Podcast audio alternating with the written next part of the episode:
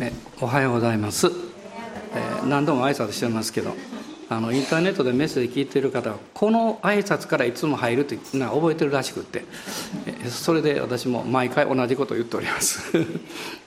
あの、えー、まあ、2回、え今までですねあの福音を伝えた人たちということの中で、まあ、ペテロのことをお話してきました。で今日があの、まあ、3回話しますと言いましたのでまあ、その最後になるんですけれども今日は「使徒の働き」の10章、そこからまず読みたいと思いますが「使徒の働き」の10章です。で本当は全部読みたいんですけど長いので、まあ、1節から8節だけ読みましてあとはまあメッセージと一緒にこう追っていきたいと思っています。で使徒の働きの10章1節から8節まで、え、皆様ご一緒にお読みになってください。さてカイザリアにコルネリウスという名の人がいた。イタリア隊という部隊の百人隊長であった。彼は敬虔な人で家族全員と共に神を恐れ民に多くの施しをしいつも神に祈りを捧げていた。ある日の午後3時ごろ彼は幻の中ではっきりと神の見つかいを見た。その見つかいは彼のところに来てコルネリウスと呼びかけた。彼は見つかりを見つめていたが恐ろしくなっていった。主よ何でしょうか？すると見つかりは言った。あなたの祈りと施しは神の見舞いに登って覚えられています。さあ今ヤッファに人を使わしてペテロと呼ばれているシモンという人を招きなさい。その人はシモンという要飯職人のところに泊まっています。その家は海辺にあります。見つかいが彼にこう語って立ち去るとコルネリウスはしもべたちのうち2人と彼の側近の部下のうち敬虔な兵士1人を呼び全てのことを説明して彼らをヤッファに使わした、まあ、ペテロがもうイエス様を生ける神の御子をキリストですというこの信仰告白をしました、まあ、それがあのマタイによる福音書の16章に出てくるわけですけどその時にイエス様がペテロにおっしゃった一つの重要なことが私はあなたに天の御国の鍵を与えますとこういうふうにおっしゃったわけですね。で鍵というのはですね当時は特にあのえ縄文なんかの鍵というのはですねそれを開けたり閉めたりするというのはこの最高の権威者そうでないとそれができないわけで、まあ、その印として、えこの鍵をこうその人が肩にこう吊るしたりしていたそうです。で鍵はその門を開け閉めする。あるいは宝物蔵をこの開けたり閉めたりする、まあ、そういう力権威というものをこう表すわけです。で神様はですねペテロに私は天の御国の鍵とおっしゃったんです。どこの鍵かはっきり分かってるんですね。あの隣の家のあの納屋の鍵じゃないですね。そうじゃなくて天の御国の鍵。そして実際ペテロはそのようにあの用いられていくわけです。二つのことに関して彼は鍵を開けるように神様の素晴らしい働きが現実化していった。そこに用いられました。その一つが、えー、先週お話をしました五巡節、まあ、ペンテコステの日であったわけです。まあ、使徒の働きの2章に出てくるんですけれどもそのペンテコストの時に彼は精霊が望んで11人と一緒に立ち上がってですねそれがどういうことを表しているかということを語ったんですけどそこに彼が神様から与えられたメッセージを伝えているわけです。まあ、このペンテコステの日から教会時代というのが始まるわけです。まあ、もう一つは、恵みの時代いわゆるこの福音宣教の時代というのが始まっていきます。それまでは神様の立法をしっかり守って従っていくというそういう時代です。でもそれは難しかった人間にはですね。でも神の御子がおいでくださってこの十字架につけられることによって私たちが犯した罪私たちが神に従うことのできない不信仰やさまざまなこの罪の身代わりとして償いをそこで果たしてくださった、まあ、それを贖いというふうにあの呼んでるわけですけどイエス・キリストによって贖いが完成された時に私たちは、え、イエス様がしてくださったことのゆえに、え、自分がそれを成し遂げたかのようにですね神様の前に出ることができ罪の許しを受けることができ永遠の命をいただくわけです、まあ、これがこの福音でありこの恵みの時代のこのスタートになっています。で神様はこのペテロにもう一つの門を開ける鍵を委ねていらっしゃいました、まあ、それが今日読みましたこの使徒の働きの10章に出てくるわけです。コロネリウスという人。でこの人はですねあのカイザリアにいました。でカイザリアっていうのは地中海沿岸にある港町で、まあ、カルメル山というのがイスラエルこうちょっと北の方にあの地図見るとこう飛び出てるようなところありますね。そカルメル山なんですけどそこから南の方に37キロほどずっと降りてきますとですねカイザリアがあるわけです。この町はもともとはですねあの地方都市地方のこう要塞都市であったようです、まあ、ところがあのヘロデがローマから権限をもらってこの大王というそういう立場をもらったんですね。でそのことで、まあ、ヘロデはもう、えー、感謝を表すということで、まあ、AD の25年からですね12年もかけてこの町を改修して、えー、すごい見事な町にしたんですね。なんですけど高いこう、えー、ところにこう、えー、なんか流れるのがあるんですけどこう下にこうねちょっと歩道橋みたいにそれがずらっとこう続いてるわけですね、まあ、そういうこの導水橋も、えー、作りましたし、まあ、それから何よりもですねあのローマ皇帝に敬意を表するということで皇帝崇拝の大神殿を建てたんですね。ですからあそしてこの町をこのアウグストス・カイザルにちなんでカイザリアというふうに名付けたようです。まあ、アウグストがローマの最初の皇帝でしたのでであのそのところはですからですねあの、まあ、パレスチナ一帯の、まあ、ローマの総督府になったんです。まあ、ローマからあの代表の役人が来ますとそこに、まあ、住居を置いてですねイスラエル全体をこう監督する支配するということをこのやっていたんです。でこのカイザリアの、え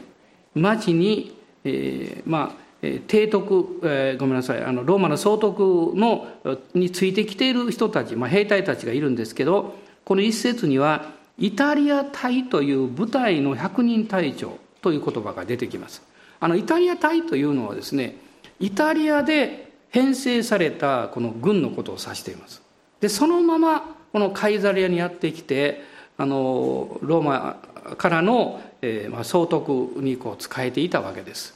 大体一つのあの大きな部隊が、まあ、600人ぐらいだったそうです。でその中の、まあ、100人隊長ですから何人かいるこの100人、まあ、主に100人前後の部隊のこう長であった人物、まあ、その人物の名前が実はコルネリウスという人であったんですね。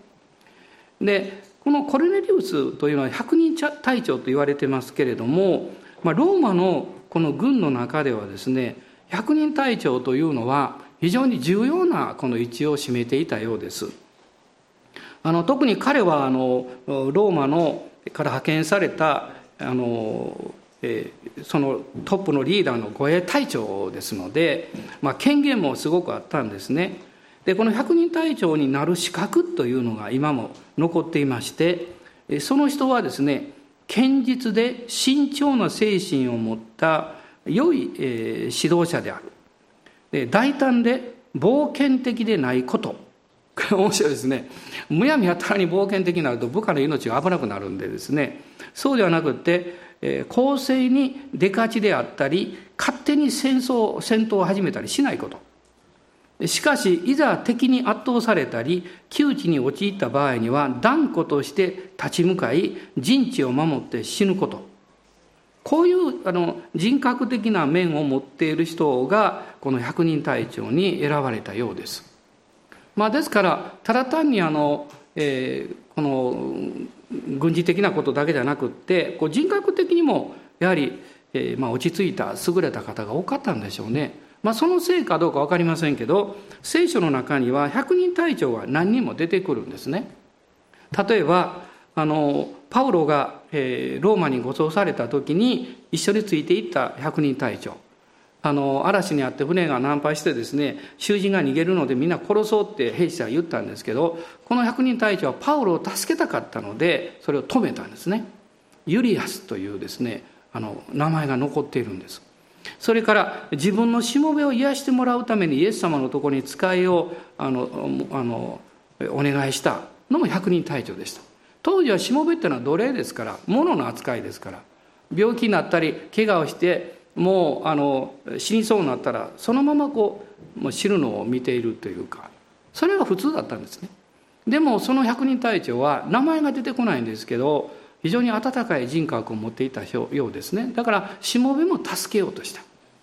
でイエスなぜ彼がそうしたかっていうと信仰を持てたからですね。その信仰っていうのは神を知る道筋ですから神様を知った時に一番はっきりすることはですね命を大切にするということだと思います。その身分とか立場とかその人の能力によって人に差別をつけない、まあ、これが一つの大きな特徴だと思うんですね。ですからその百人隊長はその信仰のゆえにイエス様に褒められました。あのイエス様はわざわざ来てくださらなくても言葉いただいたら結構ですと。まあ私もあの百人隊長ですから部下に行けて言えば行くし来いと言えば来ますと。言葉で十分ですと言ったんですね。イエス様は驚嘆なさったその信仰にですね、えあるいはイエス様が十字架につけられなさった時にそこにいた責任者の軍の長も百人隊長でした。あの部下たちはですねイエス様の衣をくじを引いて取り合いをしたりやってましたけどでも百人隊長はイエス様の最後をずっと見てですねああこの方は誠に神の子であったと言ってます。これが書かれているんですね、まあ、ですからあの自分の権威とか立場をこう利用したりそれにまあ乗じていろんなことをやってる人はですねわからないと思いますけれどもその人格を重要視してる人はですね真理がわかるんだと思います。あのいろんな権威とか力とかあの富とかそういうもので人を見たり物事を見てるとあの本当のものが見えないんだと思うんですね。でもそういうものを横に置いてどんなに上の立場の人であってもあの謙遜にその人格者としてそれを見るならばですねあの見方が変わってくるんだと思います。信仰を持つか持たないかは別にしてあこのイエスという方は普通の方じゃないなと。本当に尊敬すべき方だということをその百人隊長は分かったんですね。あのおそらく彼も信仰を持ったんだと思います。でこのコロネリウスのところに戻るんですけどもあのこのところに行ってですね、まあ、この後見ていきますとコルネリウスとその家族あるいはそこに仕えていた人々が信仰を持つんですがその信仰を持った証として聖霊が望まれるんですね。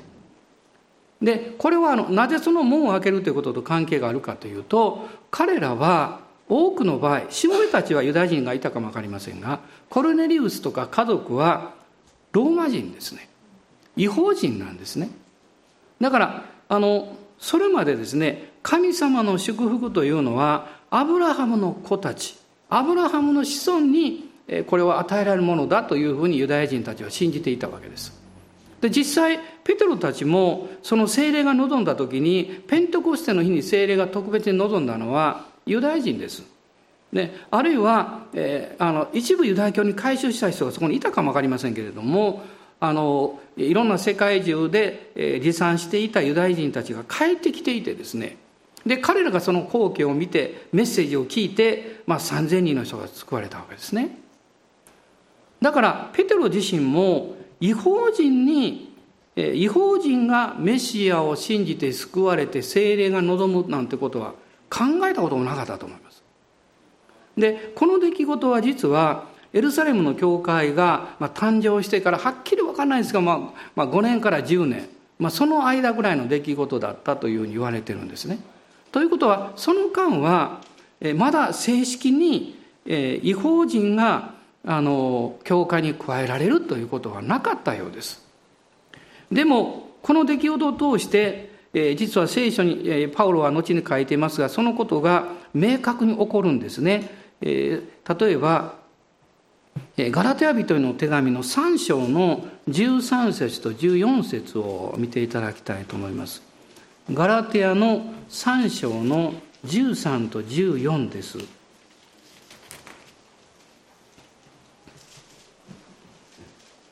キリストはご自分が私たちのために呪われたものとなることで私たちを立法の呪いからあがない出してくださいました。木にかけられたものは皆呪われていると書いてあるからです。それはアブラハムへの祝福がキリストイエスによって違法人に及び私たちが信仰によって約束の御霊を受けるようになるためでした。このことが起こったというんです。でこれはですねユダヤ人にとってはどういうことを意味しているかっていうと自分たちはあのモーセ以後あの神様からいただいた立法をですね一生懸命守ってきた。そして、えー、それに関わってきたいろんな祭儀を守ってきたし安息日を遵守してきたわけです。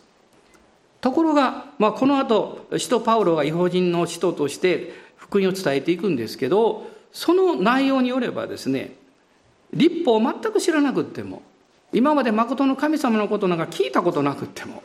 今まではとんでもない生活をしていてもあるいは偶像の真っ只中にいる人であってもイエス・キリストを救い主として信じて悔い改めて誠の神に立ち返るならば救われると言ったんですね。そしてアブラハムの子孫に約束されていたその祝福を受けることができる同じようにですねこれはですね今まで真面目にこう立法を守ろうとしてきた人にとってはとんでもないことになるわけです。でそんなのはちょっとずるいよみたいなですね そういう気持ちになったかもわからないですね。それが恵みですね。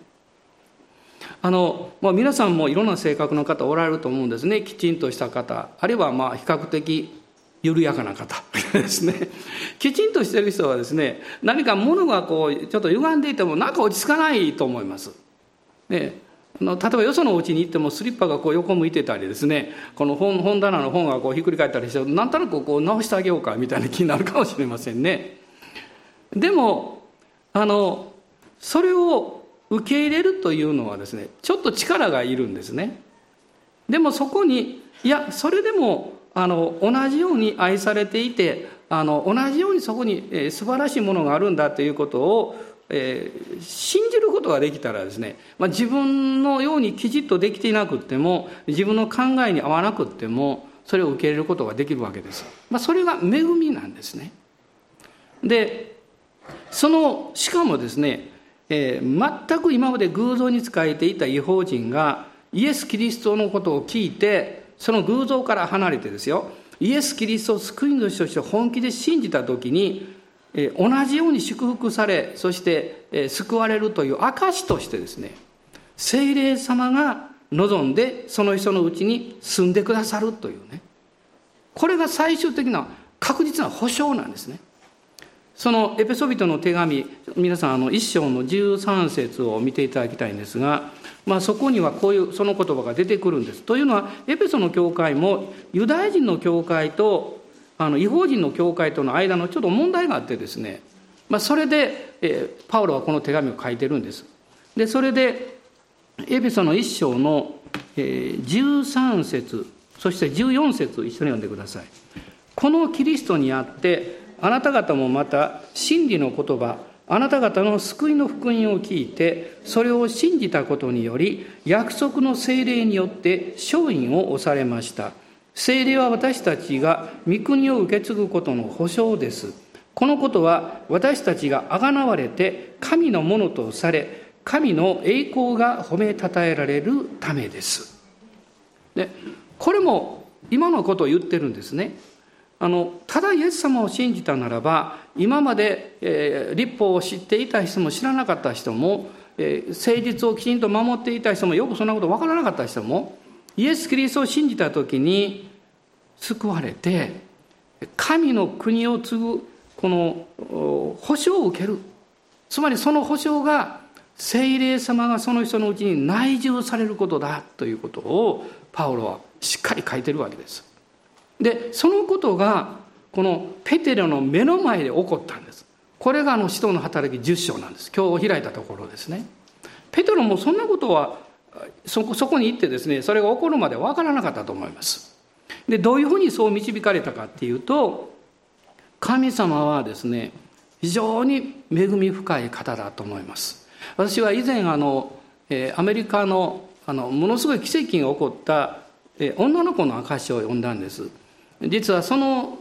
その女の子はですね難病でもう寝たきりだったんですけどイエス様を信じている、まあ、信仰の厚いあのあの女の子だったんですね。ところが彼女のところにですねあの時見つかりが現れたんだそうです。そしてあのイエス様があなたを癒してくださるということをしかも、うんまあ、この後のことは皆さんが信じるか信じないか分かりませんが何月何時何月何日の何時頃って言ったんだそうです。そんな証あんまり聞いたことないですけどでそれでですね彼女はそれを言ったそうです。自分の家族とか。で家族とかあの近所の人にみんな親が言ってですねその時みんなですねその部屋やその外に集まって待ってたんだそうです。皆さん誤解しないでくださいね。誰かあのそんなことを言ってもねすぐに信じないでくださいね。でもこれは結果起こったから私が言ってるだけでね。あの、えー、するとですねその時間が来た時に突然ですねイエス様がスーッと入ってこられて彼女に触れられて彼女は奇跡的に癒されたんだそうです。でも私の言いたいのはこの後なんです。その後こういうことが書いてあったんです。このような驚くべき奇跡が起こっても信じない人はやっぱり信じないって書いてあったんです。ある人たちはもう信じたんですね。ある人たちは不思議なことも起こるもんだね。本当にあの子悪かったのかね。仮病でやったんじゃないかとかですね。だからあの信じるとか信じないっていうのはですねあのもう本当にこう外側からこう何かを見たからというだけではわからないですしそしてその人自身が内側からの確信を持つまではあのそれを受け取ることは難しいんだと思います。でペテロはですからこの驚くべきことが起こるそれはあの、えー、この違法人もユダヤ人と同じようにですよアブラハムの子たちと一緒の一緒同じように神の祝福と恵みを受けるということは私が今言ってるようなこととはもう比べのものにならないぐらいすごいことなんですよね。これはすごいことなんです。だから彼はそういうことが目の前に起こると起こるとは全く知りませんでした。ね、でもそれが起こった時にそれを彼が受け入れることができるために神は準備をなさったんです。ペテロに対して。どういう準備あの準備かっていうとへり下っていくという準備です。あの急にですね低いところに下ろされたら人はショックを受けるでしょう。でも一歩一歩こう下ろされていくとだんだん自分もそれを受け入れることができるようになるんですね。でこの10章の内容が起こる前に、まあ、9章のことがあるんですけどペテロはなぜこの,、えー、この、え、ヨッパですねこの新しい訳で訳ではヤッファと書いてますけどそこにいたかっていうと実はこのヤッファにドルカスというこの女性の弟子がいて非常に良い働きをしていた。これは9章の36節以降に出てくるんですね。ところが37節を見るとその頃彼女は病気になって死んだと書いてます。人々は遺体を洗って屋上の部屋に安置した。でその時ペテロはヤッファの近くのリダという町にいたようです。ところがそのあのドルカスが死んだ時そこにいた人々の中でですねこういうことを言った人がいるんです。近くのリダにあの使徒ペテロさんが来ている。このペテロさんにここまで来てもらって祈ってもらおうと。ね。そしたらこのドルカスは生き返るかもしれない。とんでもないことを言ったんですね。でも、なぜそう言ったかっていうと、それほどこのドルカスという人は素晴らしい婦人だったんですね。人々のために世話をし、あの、助けですね、多くの良い働きをしていた。だからもう人々は泣きながらですね、なんとかドルカスさん生き返ってほしいと。そういう気持ちが強かったんです。ただ単に奇跡を見たいとかそんなことじゃなかったんです。それであのリダまで人々が行ってペテロさん連れてきたんですよね。ヤファに。いやややっぱじゃない。あのこのえっと あのえ、っとそうです。ヤファですね。ヤファに連れてきたんですね。ででそのヤッパに、まあ、近かったとこのごめんなさい38節に書かれてます。ヨッパがヤッパになるとなんか違う町だったんかなと勘違いしてます。あの新しい役になれるのにまだ時間かかります。えっ、ー、とそれでですね、えーまあ、すぐに来てくださいって呼びに行くんです38節。でその後39節を見るとですねそこでペテロは立って2人と一緒に出かけたって言うんですね。これも不思議ですね。例えばこの礼拝が終わったら誰かが走ってきて「ちょっと先生すいません私の友達亡くなったんで来て祈ってよみがえり祈ってください」って言われたらですね どうどうしようかなって私は一瞬たじろぎますね。ねペテロはスッと言ったみたいです。なぜだと思います？神様が何かをなさる時はちゃんと先に準備されてるんですね。だからペテロがそれを聞いた瞬間におそらくペテロは心の中に信仰が来ていたんだと思います。行って祈りましょうって。別に抵抗はなかったんだとでそれで2人をと一緒に行った。えそして40節を見るとペテロは皆を外に出してひざまずいて祈ったと書いてます、まあ、この外へ出すというのはイエス様もなさいました。ペテロもそのことを見ていました。それは信じられない人はちょっと出てくださいということです。あの不信仰の気持ちがいっぱいになってるとそういうムードがその部屋の中にあるので出てくださいと。そしてですね彼はひざまずいて祈ったんです、え、そうすると「タビタ起きなさい」って言うとですね彼女がパチッと目を開けてペテロを見て起き上がったと書いてます。先日あのえっとああのアンソニー先生ね来られた時にあのもう何回も明かしされてますけど彼があのえー、難病になったでしょ突然体が動かなくなって。でもう寝たきりになってですね。それで病院に2週間入ってたんですけどあのもう病院はそのまま持っても死ぬだけだから家帰りなさいということになってね。でその帰る前の日に、えー、お母さんが2週間ぶりに来た。そのお母さんはそれまで、えーとあの先生に福音をずっと語ってたんですね。でもアンソニーさんももうなんかうるさくてしょうがない。なんでお母さん僕にばっかりイエス様のこと言うんだって。他に兄弟がいるのにね。いやあなたが一番救えなきゃいけないからってお母さんずっと言って。でそのお母さん不思議です。入院してる時来なかったんですよ。で退院の前の日に来てですね。そしてあの彼に言ったんですよね。彼は聞こえるんですけど、えーと、動かないんで体が。まぶたも閉じられないんです。だから夜になると目隠しをしてもらうの。埃が入るから。目にですね。そういうが2週間続いていたんですよ。でそれであのお母さんがですねこう言ったんです。私はこの悲しむために来たんじゃないよって言ったそうです。あなたにもう一回言うけどこれが最後のチャンスだって。あなたが今イエス・キリストを信じないと。あなたは永遠の命を受けることできないよって。罪の許しをもらうことできないよって。私これを伝えに来たんだ。で帰っちゃったんです。なんともあや白状なお母さんみたいなイメージですけどでも私は白状でないと思いますね。一番大事なことを伝えなかったらそれこそ白状ですよ、ね、そして一番大事なことを伝えるのは一番近い人です。一番愛してる人ですよ。他の人にとっては別にどうなったっていいわけですからね。だからそのことを聞いた時に彼はもうムカッときたと思います。一瞬ですね。お母さんせっかく来てくれたと思ったらまたそれかいなみたいなね。でもそれがずっと残ってた。そして翌日あの家族が来てそのまま運んでもらってそのままソファに寝かされたんですね。でお母さんがですね彼のところに来て優しくあの祈った顔に手を置いて祈ったんです。そしてこう言ったんです。アンソニーあなたは癒されるって。イエス様信じなさいって。あのというのはですねその夜彼は考えたそうです。そのお母さん言われたことそして心が随分今まで頑固だったということに気づいて彼はそれを悔い改めたんです。信じる用意ができたんです。で家に帰ってお母さんが祈り出した途端にですねお母さんが言ったんです。あなたは必ず癒される。大丈夫だって。なぜそう言ったかっていうとね実はお母さんが顔にこう手を置いてる時にまぶたが動いたそうです。で手を取り除くとまぶたが閉じられていた。今までは開いたままだったんです。そして彼もそれに気づいてですねああイエス様を信じたら癒されるって分かって体が動くようになってそして瞬く間に癒されたんですよ。神様はあるケースそういう特別なことをなさる場合があるわけですよね。でもその目的があるんです、まあ、彼の場合もそうです。本人もそうですけど神様の前にへり下るチャンスをくださったんです。あのペテロの場合はどうかっていうとですね癒されたんです。そして奇跡が起こったんです。すっごいこと起こったんです。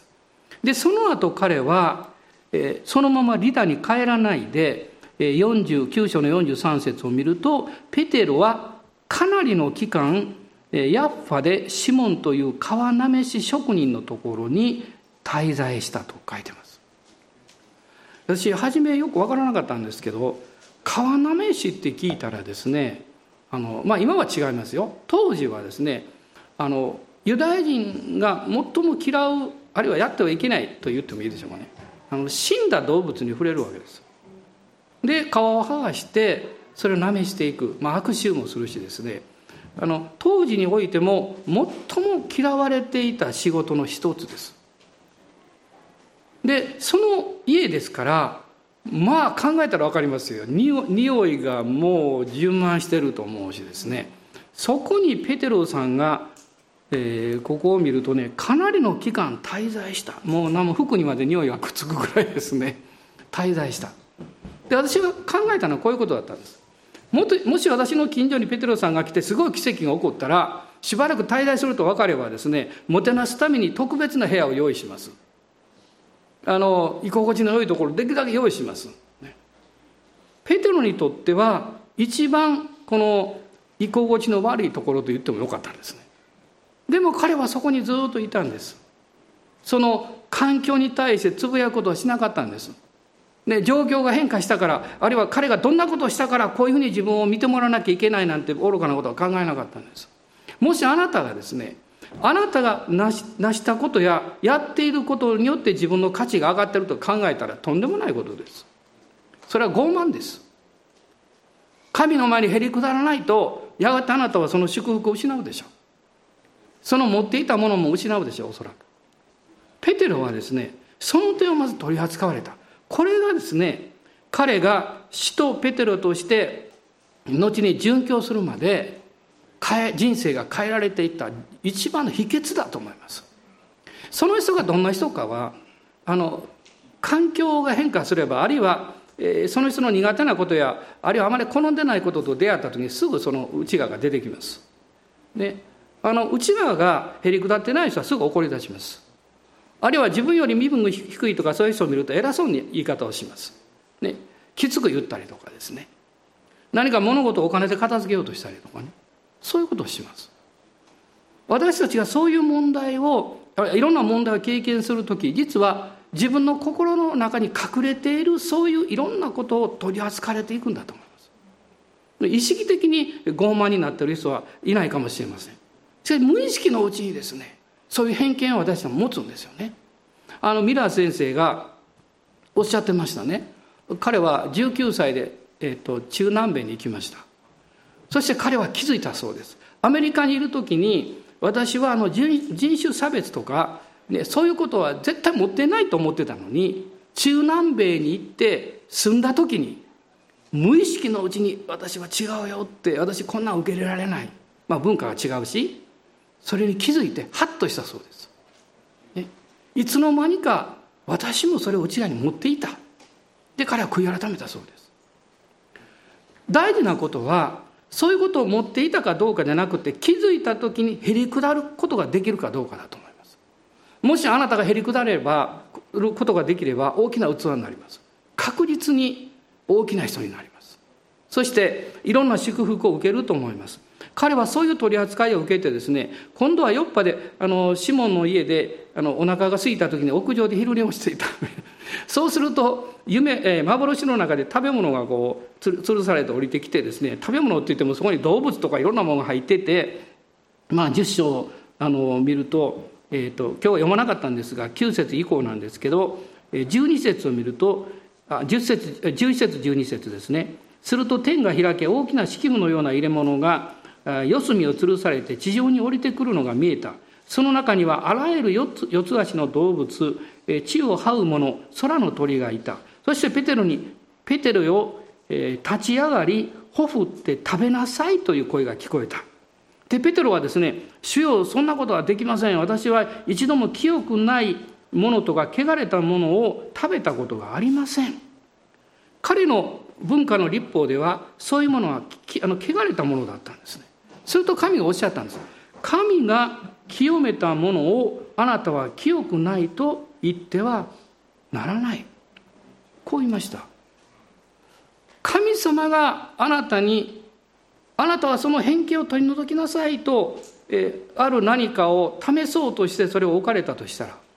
私たちは扱われるでしょうねでもそれが何度も起こってくると気が付くんですああ私は何か隠れた偏見を持っていたんじゃないだろうか。あのね私もあのちっちゃい思い出があります。ね。あまり好まないタイプの人がいまして。その人が何度も何度も私のとこ来ました。で私はできるだけ他の人のとこ行ってほしいなと思いました。でもあの言っときますよ。牧師になってからじゃないですよ。そのでも何何度も来られた。でそういう人がななんで私のこと聞きに来るのってね。その時はですね答え方がすごく短くなるんです。あの本当本当にちょっとしか言わないです。もう答えこれみたいな感じ。できたら早く離れようみたいなですね。でも神様は私をすごく取り扱われました。そして打たれました。ある病になりました。そして気づきました。私は内側にその病を持っていたって気がつきました。偏見とか裁いたりとか。自分を何か優位に立とうと思っている無意識のうちですよ。そういうものがあるって気づきました。気づくまで1ヶ月ぐらいかかりました。でもある時神様は恵みによって教えてくださいました。私は泣きながら悔い改めました。そしてその1週間の間にその、えー、病も癒されました。神様が私はあなたにそうなさるかどうか知りません。でも神は私に少なくともその取り扱いをなさった目的が分かります。それは神が私を愛してくださってたからです。神様が私を神様の働きのために用いようと思っておられたからだと思います。私はそのままでは用いられないと神様おっしゃったんですよ、ね、あなたをそのままで使うことはできない。汚れている。自分勝手だ。傲慢だ。そして何よりもその結果容量が狭い。高慢になったり高ぶったり自分中心になる人は容量が狭いです。非常に視野が狭いです。でも神がそれを取り扱われる時に人はどんどん広くなります。大きな視野を持つようになります。そして自分の思いを超えたものに触れる素晴らしさに出会います。私は昨日おとつい金曜日、えっと、ベールシェバにあエルシャダに行ったんですけどそういうちょっと明かしたんですけどねあの行った時にですねちょっと考え事をしていてですね通り越しちゃったんですよ車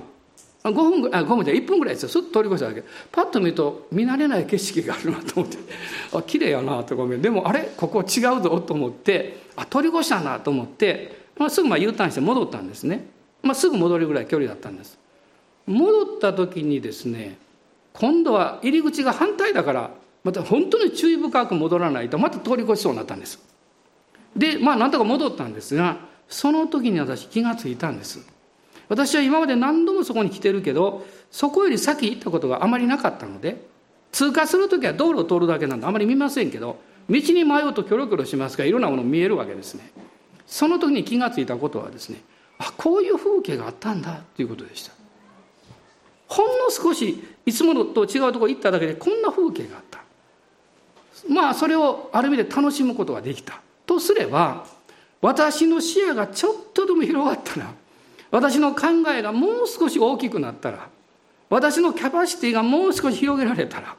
きっと私の人生観変わるだろうなと思いました。あなたの考え方も変わるでしょう。あなたの物事に対する判断力も変わるでしょう。ほんの少し変わるだけで。ペテロはですねその経験をここでするんです。神が清めたものを清くないと言ってはならない。神があなたに導かれたものをつぶやいちゃいけないって。それをへり下って受け取りなさい。そしてやがてこのコルネリウスの家にやってくるんですけどもそこで彼が見た光景は驚くべき光景だったんですね。それは、まず10章の24節を見ていただきたいんですけど、そして次の日、ペテロはカイザリアに着いた。コルネリウスは親族や親しい友人たちを呼び集めて彼らを待っていた。コルネリウスはですね、自分や自分の家族やしもべだけではなくって、親しい友人たちをみんな集めて、ペテロさんの話を聞こうと思って待っていたんですね。この27節にもその最後に書いてます。多くの人が集まってるのを見てと書いてます。彼は驚いたと思います。ああ私にはここに来て何かを伝えなきゃいけない使命があったんだと気がつきます。おそらくへりくだりますよねその時に。あのコルネリウスがですねあの権威ある人があの25節を以降を見るとですね足元にひれ伏して拝んだって書いてるんですね。するとそこでペテロは彼を起こして「お立ちください。私も同じ人間です」と言った。これはなぜ言えたんでしょう？あの偏見が扱われていたからです。すでに4班置いてですね。そして気がついたんですね。あ私はここに神によって導かれている。そしてその後驚くべきことを彼は発見します。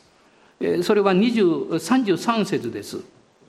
一緒に読んでください。それで私はすぐにあなたのところに人を送ったのです。ようこそおいでくださいました。今私たちは皆、主があなたにお命になったすべてのことを伺おうとして、神の見前に出ております。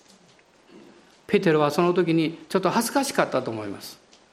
ね、私はローマ人の家に普通行かないんだけど、まあ、神様おっしゃったから来たんだと思って行ったらですねあの普通だったらペテロの方がもう平身低頭で頭を下げなきゃいけないような身分ですよ。ローマの護衛親衛隊長ですから。彼が自分の前にひれ伏してですねペテロはびっくりしてそれだけじゃなくてたくさんの人を集めていてそして私たちはペテロさんの前に出てますと言ってないですよね。神の見舞いに出ております。気がついたと思います。私は何か忘れていた。主が導いてくださっていたんだ。そして主がそこにおられたんだ。私よりも違法人のコルネリウスの方がそのことを知ってる。私たちはあなたをお招きしましたけど、でも私たちは実は神の見舞いに出てるんです。あなたがたとえあのお仕事で出かけたとしても、祈ってそこに行くならば、そこに神の臨在があるということを受け取ることができるはずです。私はその人と会って商談をするだけじゃない。神の見舞いに出てるんだ。私は誰かに何か教えるだけではなくって神の見舞いに出ているんだ、そういうそのへりくだったところに彼がどんどんどんどんこの下ろされていった時に彼はその後この34節以降ですけどペテロはこう言うんです。口を開いてこう言った。これで私ははっきり分かりました。神は栄光ひいきする方ではないんですと分かったっていうんです。きり分かった。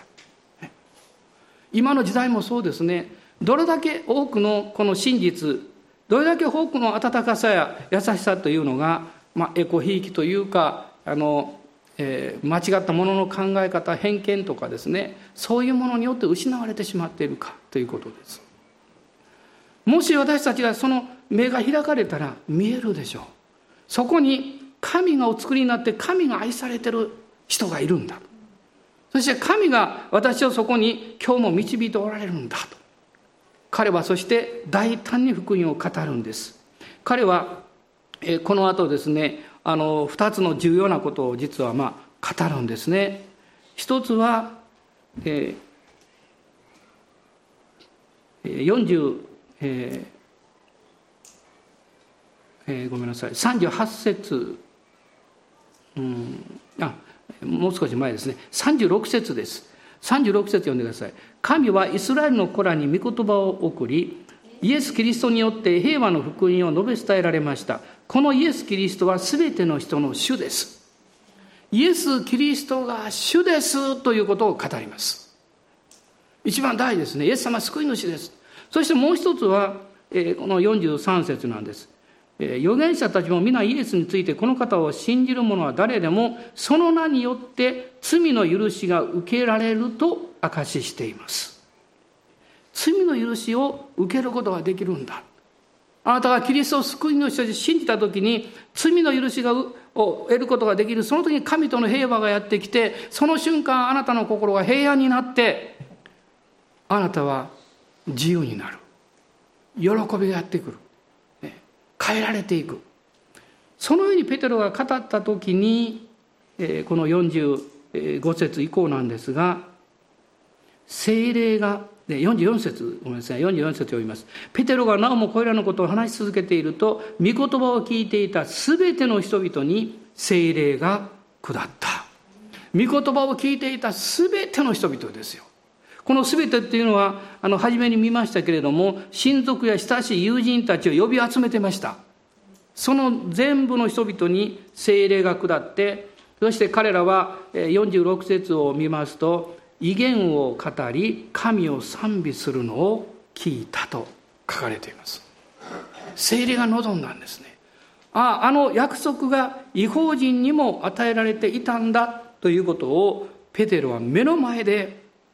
見るわけですね。あの何でもですね最初それをやった人はすごいですよね。あの、えー、以前こういう話を言いました。アメリカで、えー、初めてトマトを食べた人。あのトマトってあのインカの方からですよ。南米の方からもともと来てずっと。でも最初なかなかみんな食べなかったそうです。これ真っ赤で毒があるんじゃないか。ね今だったら科学的に調べること調べることできますけど昔調べられないんで。である勇気のあるですね彼軍人だったと思いますけどみんな集めて私はトマト食べるからみんなミニを入れて。みんながですね片を飲んで見てる前で彼はその大きな真っ赤なトマトをガブッとかぶってもう死ぬ覚悟ですよ、ね、ガブッと食べた。みんなしばらくじーっと見て1分たち2分たち3分たち何も起こらない。彼がニコッとして「うまかったよ」みたいなんですね。これ本当の話なんですよ。で人々は「おおあれ食べられるんだ」って言ってですね。それで人々が食べるようになったそうですね。神様に私たちが導かれて初めての経験をするような出会いをあなたが持つかもしれませんね。でもその時に考えてください。あなたの死をお導きであれば私はそれを受け取りましょうと。へりくだらないと気がつかないでしょうね。なぜこんなことだけが私の前に起こって起こってくるんでしょうとあなた思うかもしれません。へりくだってください。一人のビジネスマンがねわざわざ大阪まで来られてその方イエス様を信じたんですけどその後こういうふうにおっしゃいました。イエス様を信じた時に私の頭の中があったかくなりました。って今まではですねもうものすごい頭働かせる仕事ですからもうこうやってるわけですね。いつの間にか油が切れた状態みたいになっちゃってたんです。だからイライラしている、ね、周りに対してもイライライライラしているですね。でもイエス様を信じた時に罪の許しが入ってきて平和がやってくると何かあったかいものがずっと頭の中まで流れてゆったりして そして緊張感が取れてですね。彼は何よりも私の周りに人々が降りやすくなったようですと言ってました。彼は上の立場でしたから人々はですね部下の人が来ると用事だけ済ませたらすぐさっと去っていく。それ以上おったら何言われるかわからんからですね。でもそれ以後は人々が一緒に追ってくれるようになった。私たちはそういうことを毎日の生活の中でキリストの恵みがあふれてくる中で経験できるんですね。あるいはそうであったのにそうでないことが起こったとしたら何か原因があるんですよ。どうぞお立ち上がりください。今日主の臨在の中に出ていきたいと思うんです。そして頭の中も心の中もあったかくしていただきましょう。そのためにはまずあなたがイエス・キリストを主として受け入れるということが必要です。そして罪の許しをしっかり受け取るんです。精霊様があなたのうちにその時瞬間的に住んでくださいます。私はイエス様を信じますというねそのあなたの信仰に対してすぐに答えてくださいます。あなたに平和をくださいます。あなたの新しい命と力をくださいます。あなたが、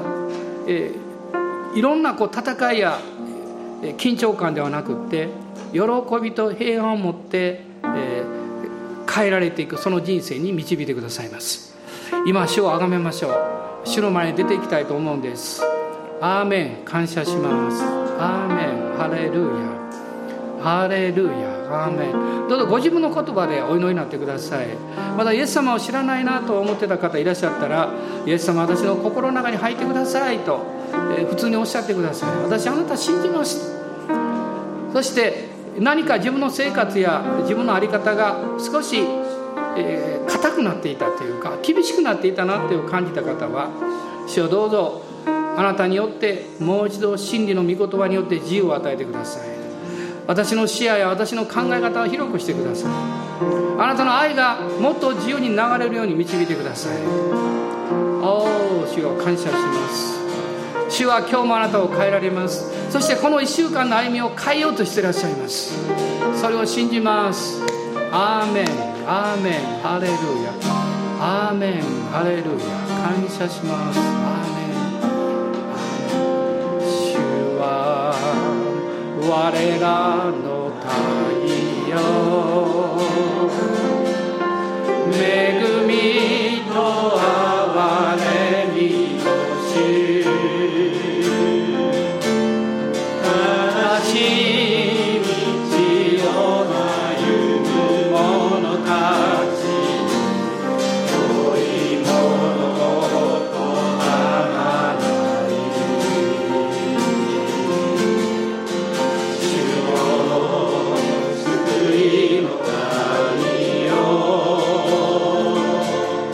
Zion.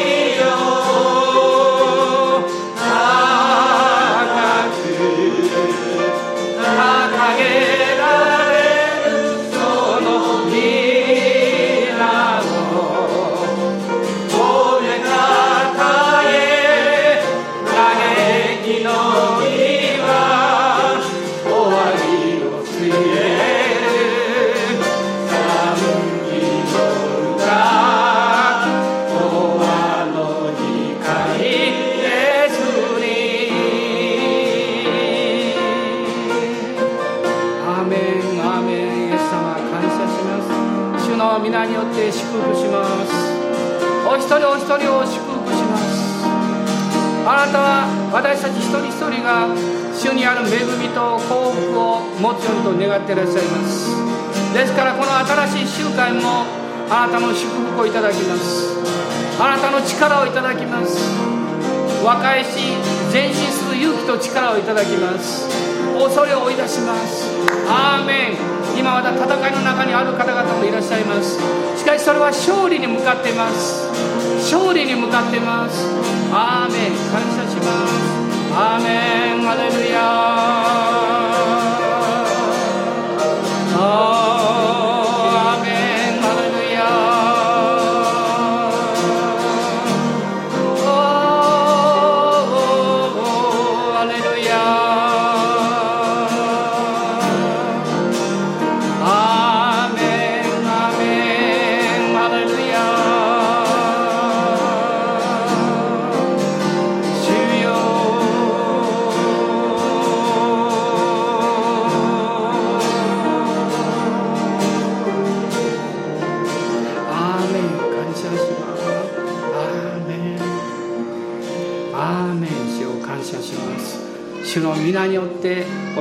それを祝福します。アーメンアーメン。私たちの主イエス・キリストの恵み父なる神のご愛精霊の親しき御交わりが私たち一同と共にこの新しい週一人一人の上にあなたの限りない祝福が豊かにありますように。アーメン。